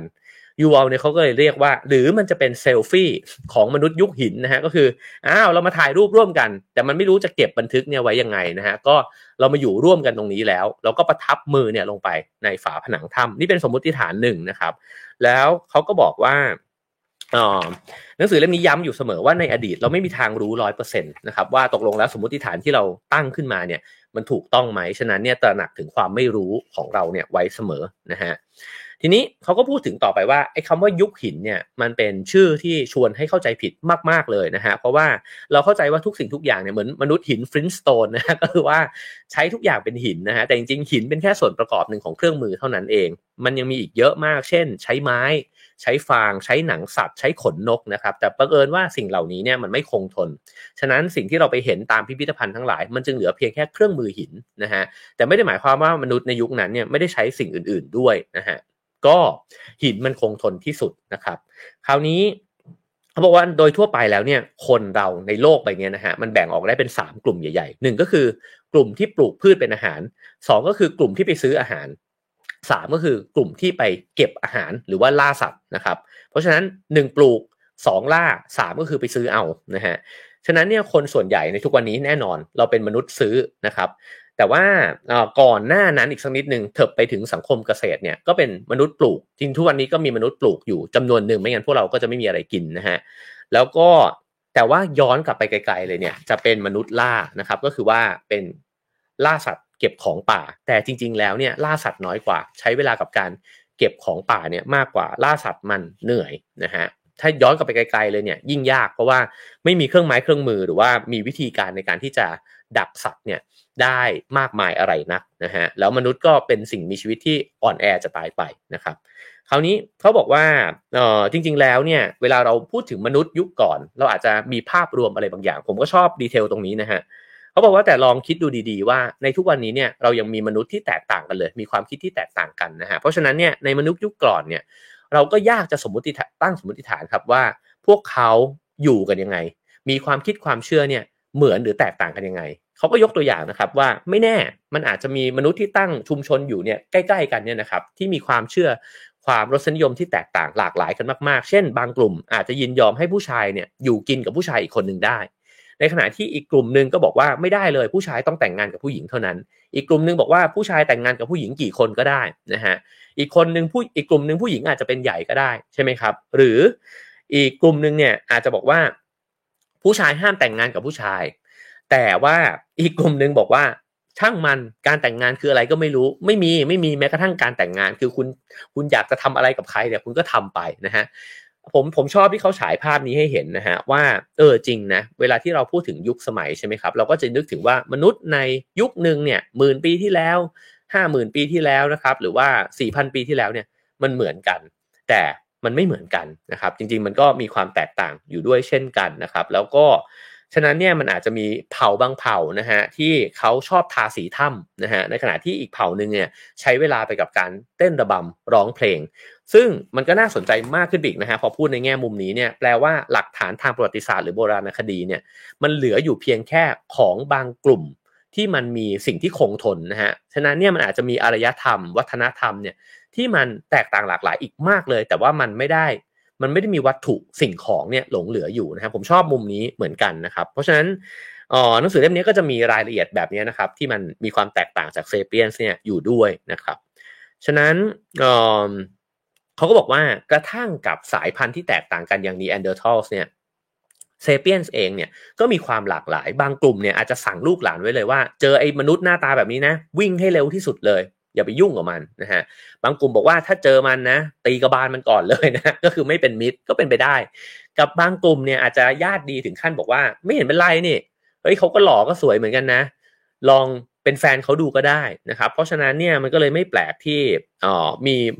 มนุษย์เราเซเปียนจะเรียกว่าเซเปียนส์ใช่ไหมคือ ผู้ร่วมยุคสมัยกับเรานะฮะมนุษย์ทุกวันนี้เนี่ยก็ยังมี DNA ของเน a นเดอร์ชัลส์เนี่ยอยู่จำนวนหนึ่งนะฮะเขาก็บอกว่าฉะนั้นมันก็ มีสมมติฐานว่าเป็นไปได้ว่าเราบรรพบุรุษของมนุษย์ที่มี DNA นีแอนเดอร์ทัลเนี่ยก็เคยผสมพันธุ์นะฮะหรือว่าเคยมีเพศสัมพันธ์เนี่ยกับนีแอนเดอร์ทัลเนี่ยมาก่อนด้วยนะครับตรงนี้ก็ทำให้เห็นรายละเอียดเนี่ยแตกต่างไปด้วยนะฮะทีนี้มาถึงหลักฐานอันหนึ่งที่น่าสนใจดีก็คือว่าหลักฐานที่ไปค้นพบที่ซุงเกียนะครับที่รัสเซียนะครับก็พบว่ามีหลุมศพเนี่ยอายุประมาณสัก 34,000 ปีก่อนนะฮะแล้วก็ไปเจอว่ามีโครงกระดูกชายคนหนึ่งอายุ 40 ปีนะครับมีลูกปัด จากงาช้างแมมมอสเนี่ยอยู่ 3,000 เม็ดนะฮะงาช้างแมมมอสนะฮะแล้วก็มีสร้อยข้อมืออยู่ 25 ชิ้นนะครับ สวมด้วยมีเครื่องประดับที่เป็นฟันสุนัขจิ้งจอกนะครับ แล้วก็มีเด็กอีก 2 คนอายุ 9 ปีกับ 16เอ่อ12 ปีนะฮะซึ่งในตัวเด็กเนี่ยประดับไปด้วยลูกปัดนะครับ 5,400 ลูกนะฮะแล้วก็อีกคนหนึ่งก็คือ 5,000 ลูกเนี่ย จากงาช้าง เอาแค่ลูกปัดนี้ก็โหดแล้วนะฮะก็คือมันเยอะมาก แล้วก็มีฟันสุนัขจิ้งจอกเนี่ยอีก 250 ซี่นะครับถามว่าไอ้เจ้าหลักฐานนี้เนี่ยมันบ่งบอกอะไรนะครับมันก็น่าสนใจมากเลย เพราะเขาบอกว่าลองคิดดูสิว่าสุนัขจิ้งจอกเนี่ยตัวหนึ่งนะฮะมีเขี้ยวเนี่ยสี่ซี่เท่านั้น ถามว่าเขาจะไปได้เขี้ยวสุนัขจิ้งจอกมา 250 ซี่ ต้องไปล่าสุนัขจิ้งจอกเนี่ยกี่ตัวนะครับอย่างน้อย 63 ตัวนะฮะแล้วใช้เวลากี่วันเขาบอกอะลองคิดดู สักวันหรือ 2 วันเนี่ยล่าได้สักตัวนึงก็เก่งมากแล้วนะฮะเอาแบบโหน้อยที่สุดเลยเนี่ยคุณต้องใช้เวลา 2 เดือนนะที่จะได้สร้อยเส้นนี้มานะฮะวิธีการคิดคำนวณแบบนี้เนี่ยมันจะฉายภาพให้เห็นเลยว่ามนุษย์เนี่ยไม่ธรรมดาเลยนะฮะการที่จะได้เครื่องประดับสักชิ้นหนึ่งมาแบบนี้นะฮะแล้วถ้าไปคิดถึงลูกปัดจากงาช้างแมมมอสเนี่ยยิ่งไม่ง่ายเพราเคี้ยวเนี่ยล่ามาเด็ดมันออกมานะครับก็เอามาเป็นเครื่องประดับได้เลยแต่ ไองาช้างเนี่ยมันต้องเอามาทำเป็นลูกปัดใช่ไหมครับเขาก็บอกว่าอะลองดูว่าใช้เทคโนโลยีพยายามเรียนแบบเทคโนโลยีแบบเดิมนะครับ ก็ใช้เวลาประมาณสัก 45 นาที ในการสร้างลูกปัดขึ้นมาได้ลูกหนึ่งนะฮะ5,400 ลูกบวกไปกับอีกของผู้ใหญ่อีก 3,000 ลูกกับเด็กอีกคนหนึ่งอีก 5,000 ลูกเนี่ยคือหมื่นสามพันกว่าลูกเอ้ยหมื่นกับหมื่นจิตหมื่นเจ็ดพันนะฮะหมื่นหมื่นสามพันโอเคหมื่นสามพันสี่ร้อยลูกนะครับ ก็น่าจะใช้เวลานานมากๆนะฮะเขาบอกว่าถ้าเกิดว่าจะทำลูกปัดในจำนวนมากขนาดนั้นเนี่ยอาจจะต้องใช้เวลาถึง 4 ปีครึ่งนะครับคนคนเดียวเนี่ยนั่งทำเนี่ยสปีครึ่ง เขาเลยบอกว่าไอ้หลักฐานของหลุมศพที่ซุงเกียเนี่ยมันบอกอะไร มันบอกว่ามนุษย์ไม่ได้อยู่กันเป็นจำนวนน้อยแน่ๆ เพราะการจะทำเครื่องประดับแบบนี้ได้เนี่ยคุณต้องใช้คนจำนวนมากนะครับ เพราะฉะนั้นเนี่ยนั่นก็มันก็สะท้อนถึงการอยู่ร่วมกันนะฮะของโฮโมเซเปียนส์เนี่ยว่า มันก็ confirm เขาอีกว่าใช่เราอยู่ร่วมกันแล้วเราก็เลยทำสิ่งมหัศจรรย์เนี่ยขึ้นมาได้นะครับ คราวนี้เขาก็บอกว่าก็พูดถึงเรื่องของการรวมกันนะฮะว่าจริง ๆ อันนี้ทำให้ผมคิดถึงตอนที่ไปทำสารคดีที่เอธิโอเปียนะฮะว่าจริงๆเนี่ยการอยู่รวมกันเป็นเผ่าขนาดใหญ่เนี่ยมันไม่ได้แปลว่าเผ่าเนี้ยมันแพ็คเข้าด้วยกันตลอดเวลาแล้วก็ move ไปเรื่อยๆนะฮะเพราะว่าจริงๆเนี่ยในแต่ละพื้นที่เนี่ย มันก็ไม่ได้มีทรัพยากรธรรมชาติที่มันเยอะขนาดนั้นไปกันทีเป็นแบบโอ้โหหลายร้อยคนเนี่ยไอ้ผลไม้มันก็หมดใช่ไหมครับไอ้พืชพันธุ์ต่างๆนานาที่จะกินได้มันก็คงจะไม่พอ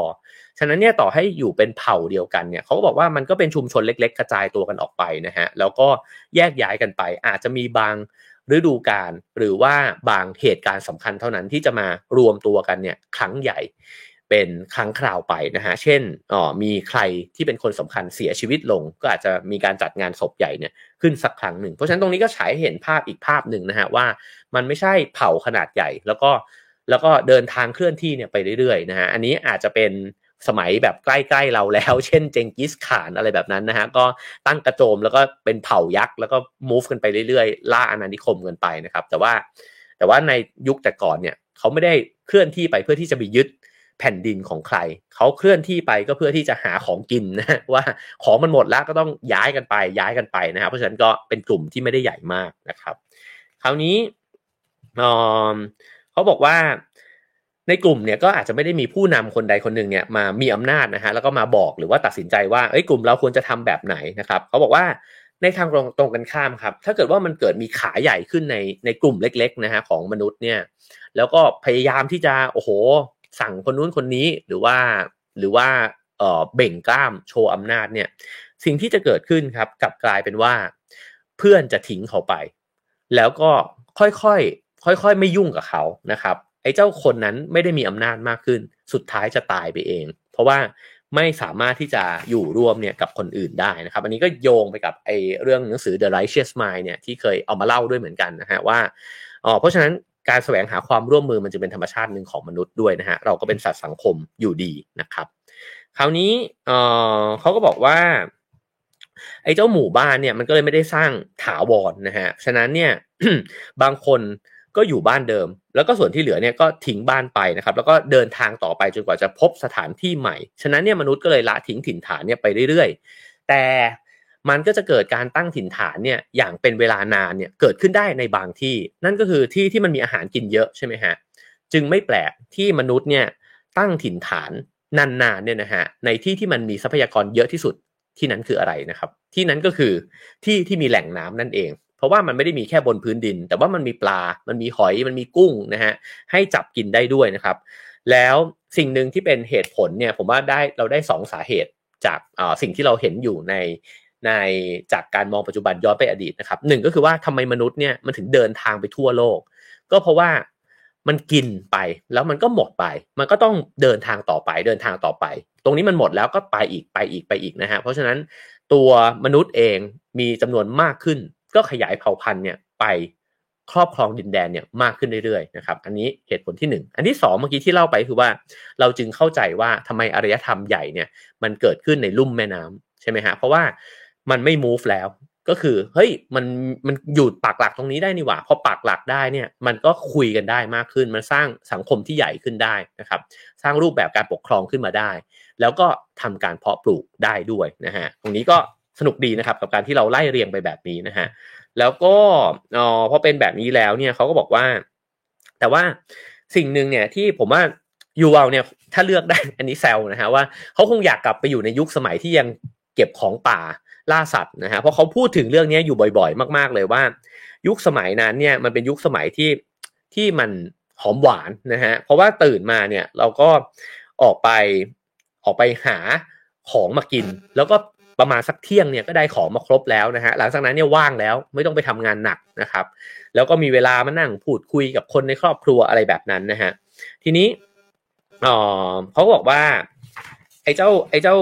ความรู้สึกแบบนี้เนี่ยมันก็ทำให้ทำให้คนในยุคนั้นนะฮะก็จริงๆ ไม่ได้มีอะไรยิ่งใหญ่ใหญ่โต แต่ว่ามีชีวิตความเป็นอยู่เนี่ยที่มีหลายอย่างที่น่าพึงพอใจนะฮะเดี๋ยวตรงนี้ก็จะเล่าให้ฟังต่อไปนะครับ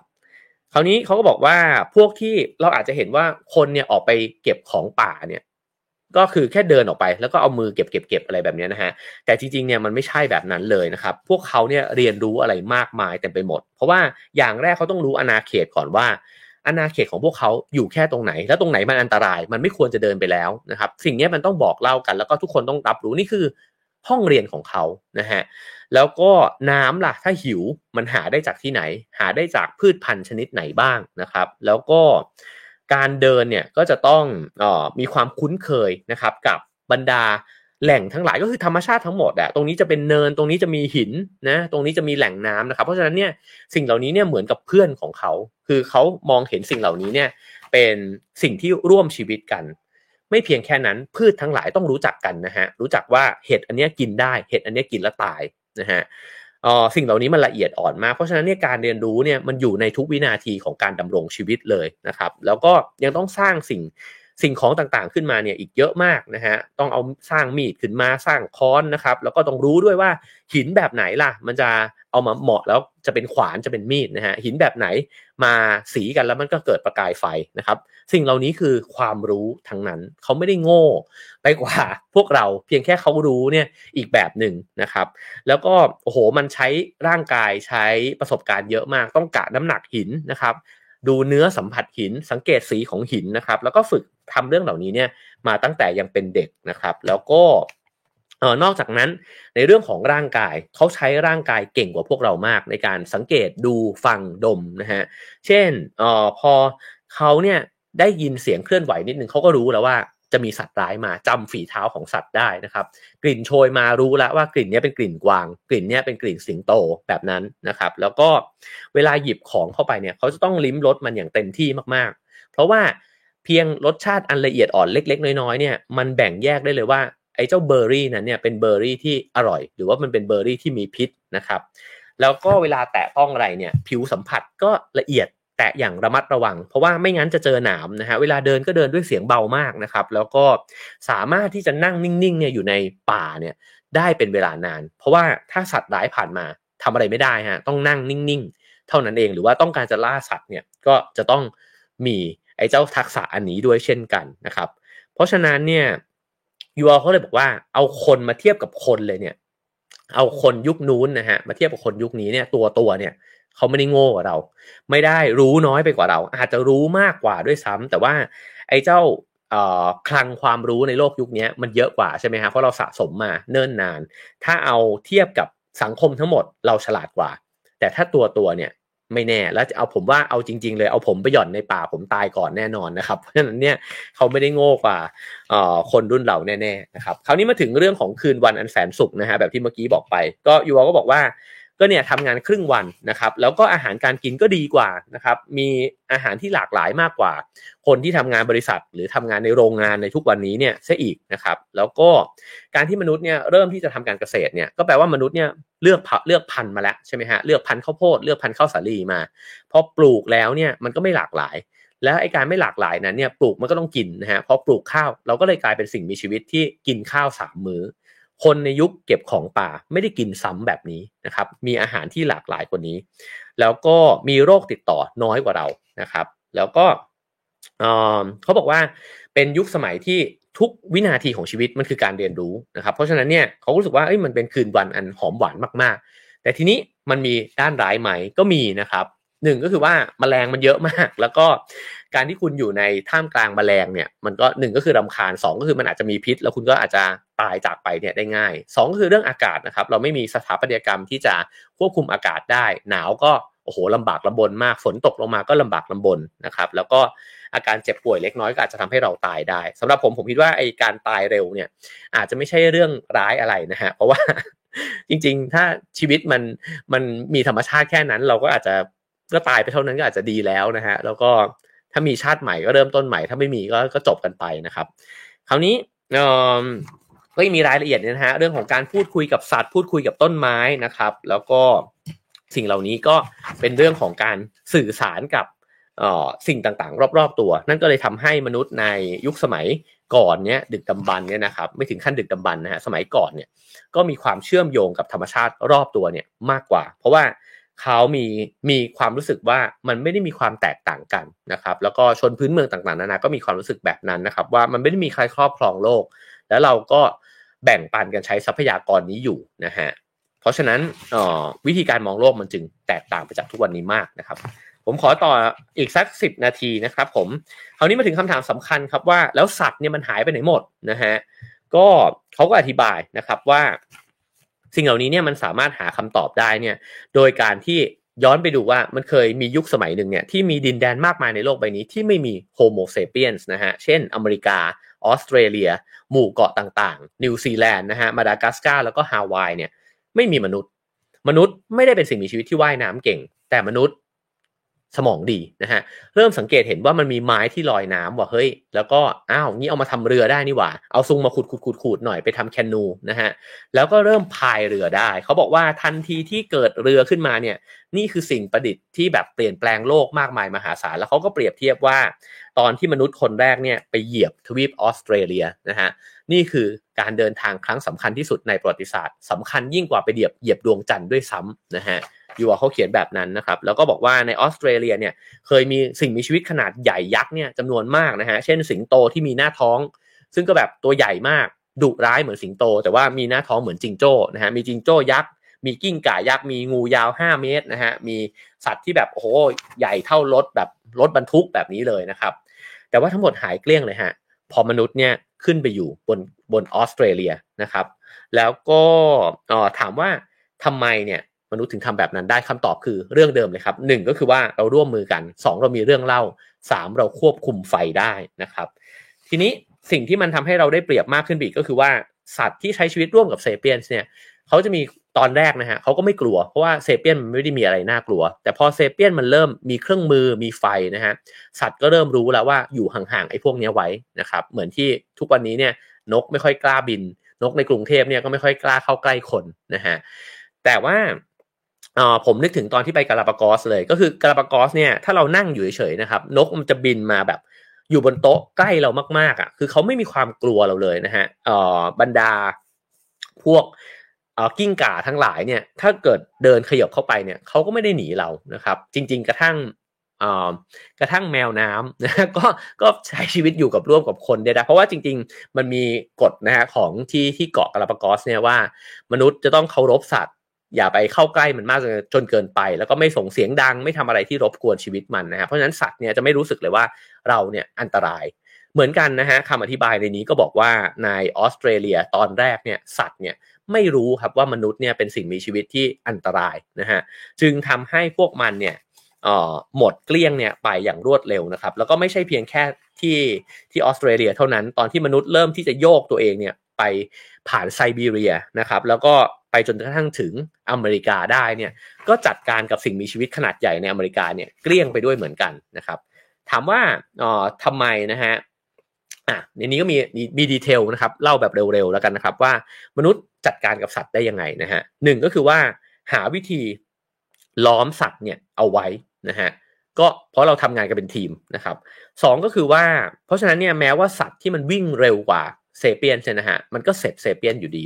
สองก็คือว่า ใช้วิธีการตะล่อมสัตว์เนี่ยด้วยวิธีการไล่ด้วยทิศทางเดียว แต่ไล่ให้ไปจนมุมฮะไม่ว่าจะไปเจอหน้าผานะครับหรือว่าไปเจอแม่น้ำลึกที่ว่ายข้ามไปไม่ได้ ก็ถูกล่าเรียบร้อยด้วยเช่นกัน อันที่ 3 ก็คือว่าล่าไปยังหุบเขาแคบๆนะฮะ อ๋ออีกอันหนึ่งหน้าผาอีกอันหนึ่งคือล่าไปที่หุบเขาแคบๆแล้วก็มีอีกกลุ่มหนึ่งฮะ ซุ่มอยู่ข้างบน แล้วเอาหอกเอาธนูเนี่ยยิงปักปักปักเข้ามานะฮะแล้วก็ล่าสัตว์ได้ เพราะฉะนั้นเนี่ยจะเห็นเลยว่าความร่วมมือแบบนี้เนี่ยทำให้เราเอาชนะสัตว์ที่มันแข็งแรงกว่าเราเนี่ยได้มากมายเลยนะฮะแล้วก็หลังจากนั้นก็ไม่ต้องพึ่งพาไอ้เจ้าภูมิศาสตร์ละไม่ต้องพึ่งพาหุบเขาอะไรแล้วนะฮะใช้กับดักขึ้นมาได้เลยนะครับ แล้วก็ไล่สัตว์เนี่ยจนกระทั่งไปลงกับดักแล้วก็ จัดการกับมันนะฮะฉะนั้นเนี่ยมนุษย์ล่าแบบนี้ล่าได้ทั้งฝูงเลยนะฮะเพราะฉะนั้นสัตว์เนี่ยจึงเสร็จมนุษย์เนี่ยทีหนึ่งเนี่ยเป็นจำนวนมากนะครับ คราวนี้เขาบอกว่าทำไมล่ะทำไมสัตว์ใหญ่ถึงตายก่อนทำไมสัตว์ใหญ่ถึงสูญพันธุ์ไปก่อนนะฮะเหตุผลมี 3 อย่างด้วยกันหนึ่งก็คือว่าเวลาเซเปียนส์จะล่าเนี่ยเล็งไปที่สัตว์ใหญ่ พอล่าแมมมอธได้ตัวหนึ่งเนี่ยในนี้เนี่ยเขียนบอกว่าเหมือนได้ซูเปอร์มาร์เก็ต เหมือนเข้าซูเปอร์มาร์เก็ตเนี่ยครั้งหนึ่งเลยนะฮะก็คือโอ้โหมันกินได้ยาวมากนะฮะสองก็คือว่าเออบรรดาการซ่อนตัวของสัตว์เนี่ยนะครับ สัตว์เล็กเนี่ยซ่อนตัวได้ดีกว่า ส่วนสัตว์ใหญ่มันซ่อนไม่ได้นะฮะก็เสร็จก่อนอเหตุผลที่ 3 ก็คือว่าสัตว์ใหญ่เนี่ยมันมีจำนวนน้อยกว่า แล้วมันออกลูกน้อยกว่านะครับ เพราะฉะนั้นพอมันโดนล่าบ่อยๆ มันก็ผลิตลูกเนี่ยไม่ทันนะฮะคราวนี้ เขาก็ถามว่าทำไมบรรพบุรุษของเราเนี่ยโหดร้ายขนาดนั้น ไม่ใช่เพียงโหดร้ายเนี่ยอาจจะโง่ด้วยนะฮะก็เหมือนหนังสือ collapse เนี่ยออที่เขียนไว้นะครับว่าของจาร์เรตไดมอนเนี่ยว่าทำไมมนุษย์เนี่ยมันถึงมีอารยธรรมยิ่งใหญ่แล้วก็ล่มสลายไปครั้งแล้วครั้งเล่า มันเกิดขึ้นจากการที่เรามองไม่เห็นอนาคต เราอยู่ไม่นานพอที่จะเล่าเรื่องราวให้ลูกหลานฟังว่าถ้าทำแบบนี้ต่อไปช้างแมมมอสมันจะหมดนะเว้ย แบบนั้นนะฮะเขาบอกว่าก็เพราะว่าไม่มีใครรู้ครับว่ากำลังจะเกิดอะไรขึ้นเพียงดำเนินชีวิตไป ก็เหมือนที่ทุกวันนี้นะฮะเราก็ยังใช้ทรัพยากรธรรมชาติไปมากมาย เราจัดการกับสิ่งมีชีวิตบนโลกใบนี้เนี่ยไปไม่รู้เท่าไหร่ต่อเท่าไหร่นะฮะแล้วก็ปล่อยคาร์บอนขึ้นไปในอากาศมากมายเต็มไปหมด ถามว่าไม่รู้เหรอ ว่ามันจะล่มสลายนะถ้าย้อนกลับไปประมาณสักอีกหลายสิบปีที่แล้วก็อาจจะมีคนบอกว่าไม่รู้นะฮะแต่ทุกวันนี้ก็อาจจะมีคนบอกว่าก็ไม่รู้หรือรู้ก็ไม่เห็นเป็นไรแบบนั้นนะฮะแล้ว ก็เลยไม่แปลกที่วันหนึ่งเนี่ยแมมมอสมันก็สูญพันธุ์ไปเขาบอกว่าการสูญพันธุ์ของแมมมอสเอาแค่ชนิดเดียวเนี่ยก็ส่งผลกับโลกรอบตัวและมนุษย์เนี่ยแหละนะครับเพราะว่าแมมมอสสูญพันธุ์ไปเกิดอะไรขึ้นนะครับไม่มีสัตว์ใหญ่เนี่ยไปย่ำน้ำแข็งน้ำแข็งไม่ละลาย น้ำแข็งไม่ละลายเกิดอะไรหญ้าที่ผ่านพ้นฤดูหนาวไม่สามารถงอกขึ้นมาใหม่ได้ ไม่มีพืชนะฮะไม่มีพืชก็สัตว์ที่จะต้องมากินหญ้า ก็ไม่มีอาหารกิน ก็จะต้องสูญพันธุ์ต่อเนื่องกันไปเป็นลูกโซ่แบบนี้ อันนี้เอาแค่แมมมอสเนี่ยแค่ชนิดเดียวนะครับ เพราะฉะนั้นเขาบอกว่ามนุษย์ไม่เห็นหรอกว่ามันจะเกิดลูกโซ่แบบนี้ขึ้นนะครับเออเราก็เลยกลายเป็นว่า เราก็จัดการกับไอ้เจ้าสัตว์ทั้งหลายเนี่ยให้มันล้มหายตายจากไป หนังสือเล่มนี้จบลงตรงนี้ครับว่า แต่ด้วยการที่เขาเขียนหนังสือเนี่ยถึงเด็กนะฮะเขาบอกว่า พวกเธอแม้จะเป็นเด็ก เธอก็มีพลังวิเศษเนี่ยมากกว่า สิ่งมีชีวิตอื่น ๆ บนโลกใบนี้นะครับ อย่างเช่นตัวอย่างนี้ว่าวานเนี่ยแต่ก่อนเนี่ยมันสามารถดูแลตัวเองได้ เวลามีเรือมาล่าวานเนี่ยมันก็สามารถคว่ำเรือลำนั้นได้เลยนะฮะแต่ทุกวันนี้เนี่ยมนุษย์ฉลาดมาก แล้วก็มีวิธีในการล่าวานที่เก่งมากนะฮะแล้วก็ล่าวานเนี่ยได้ดีมากขึ้นเรื่อยๆ จนกระทั่งอ๋อไอธุรกิจล่าวานเนี่ยมันก็ทำเงินมาก ทั้งทั้งที่ก็ตั้งแต่แต่ก่อนเลยที่ล่าวานแล้วก็เอาน้ำมันจากตัวมันเนี่ยนะครับจนทั้งถึงวันทุกวันนี้เนี่ย ก็ยังมีหลายน่านน้ำหลายประเทศที่อ๋อบางประเทศนะฮะที่ยังอนุญาตให้ล่าวานอยู่เนี่ยนะครับเขาบอกว่าการล่าวานมันมีเพิ่มมากขึ้นเรื่อยๆนะฮะแล้วก็บอกว่าเมื่อ 50 ปีที่แล้วเนี่ยวานสีน้ำเงินแทบจะหายไปหมดเหมือนแมมมอสเลยนะครับก็เป็นสัตว์ใหญ่เช่นกัน แล้วก็แต่ว่ายังโชคดีนะครับที่มีบางคนเนี่ยสังเกตเห็นความเปลี่ยนแปลงนี้นะครับ แล้วก็เขียนจดหมายไปลงหนังสือพิมพ์นะฮะร้องเรียนกับนักการเมือง เดินขบวนประท้วงนะฮะแล้วก็บอกกับประชาชนว่าให้หยุดซื้อสินค้าจากผลิตภัณฑ์ในบริษัทที่ล่าวานต่างๆ คนเหล่านี้เป็นเพียงแค่เด็กเล็ก ๆ เท่านั้นนะครับ ก็คือเด็กอเมริกันอายุ 11 ปี ชื่อว่าเคนเนตกอมลี่นะครับ เคนเนตเนี่ยก็ตั้งแต่ในปี 1968 นะครับนานแล้วคนในยุคนั้นนี่ก็คือเต็มไปด้วยขบวนประท้วงของหนุ่มสาวนะฮะแต่คนนี้อายุ 11 เท่านั้นเอง ก็ใช้เวลาศึกษาเขียนบทความเขียนจดหมายนะฮะแล้วก็ประท้วงเนี่ยในที่สุดก็ค่อยๆเกิดกระแสขึ้นมา แล้วก็เกิดการเปลี่ยนแปลงนะฮะโดยที่รัฐบาลทั่วโลกก็ผ่านกฎหมาย แล้วก็ลงนามให้หยุดล่าล่าวานนะฮะแล้วก็วานสีน้ำเงินก็เลยได้รับการช่วยเหลือแล้วก็ปกป้องเอาไว้นะฮะเขาก็บอกว่าเนี่ย เธอทั้งหลายที่เป็นเด็กๆเนี่ยก็สามารถที่จะดูแลชีวิตสัตว์อื่นเนี่ยในโลกใบนี้เนี่ยได้ด้วยเช่นกันนะครับแล้วเธอจะเห็นว่าเธอสามารถทำสิ่งเหล่านี้เนี่ยได้อย่างน่าอัศจรรย์เลย จนดูราวกับว่าเธอเนี่ยเป็นซูเปอร์ฮีโร่นะครับเพราะฉะนั้นหนังสือเล่มนี้จบลงตรงนี้นะครับว่าโฮโมเซเปียนส์เนี่ยเป็นสิ่งมีชีวิตที่อันตรายที่สุดในโลกชนิดหนึ่งนะฮะแต่ก็มหัศจรรย์มากๆ แล้วก็มีพลังอำนาจเนี่ยมากพอในการที่จะช่วยเหลือสัตว์ชนิดอื่นเนี่ยแล้วก็โลกใบนี้ได้ด้วยเช่นกัน ก็เหมือนกับเขาก็จะโยนกลับมานะฮะว่าโลกมันก็อยู่ในมือของพวกเรานะครับ แล้วก็ผู้อ่านทั้งหลายเนี่ยอ่านแล้วเนี่ยจะเป็นยังไง จะทํำยังไงนะครับ แล้วแล้วในเมื่อโลกมันอยู่ในสถานการณ์แบบนี้นะครับ แล้วก็เราเองมีความรู้ความเข้าใจในที่แตกต่างจากบรรพบุรุษของเราในยุคหิน ในยุคของการล่าสัตว์นะฮะเราจะตัดสินใจยังไงกับโลกใบบนี้ เราจะเปลี่ยนแปลงมันไหมนะครับ แล้วก็พลังอำนาจนั้นเนี่ยเราจะใช้มันไหมใช้ยังไงนะครับ ก็จากหนังสือเรื่อง Unstoppable Us นะครับ Yuval Noah Harari นะครับก็สำหรับคนที่สนใจนะฮะก็ไปซื้ออ่านในรายละเอียดกันได้ แล้วก็ถ้า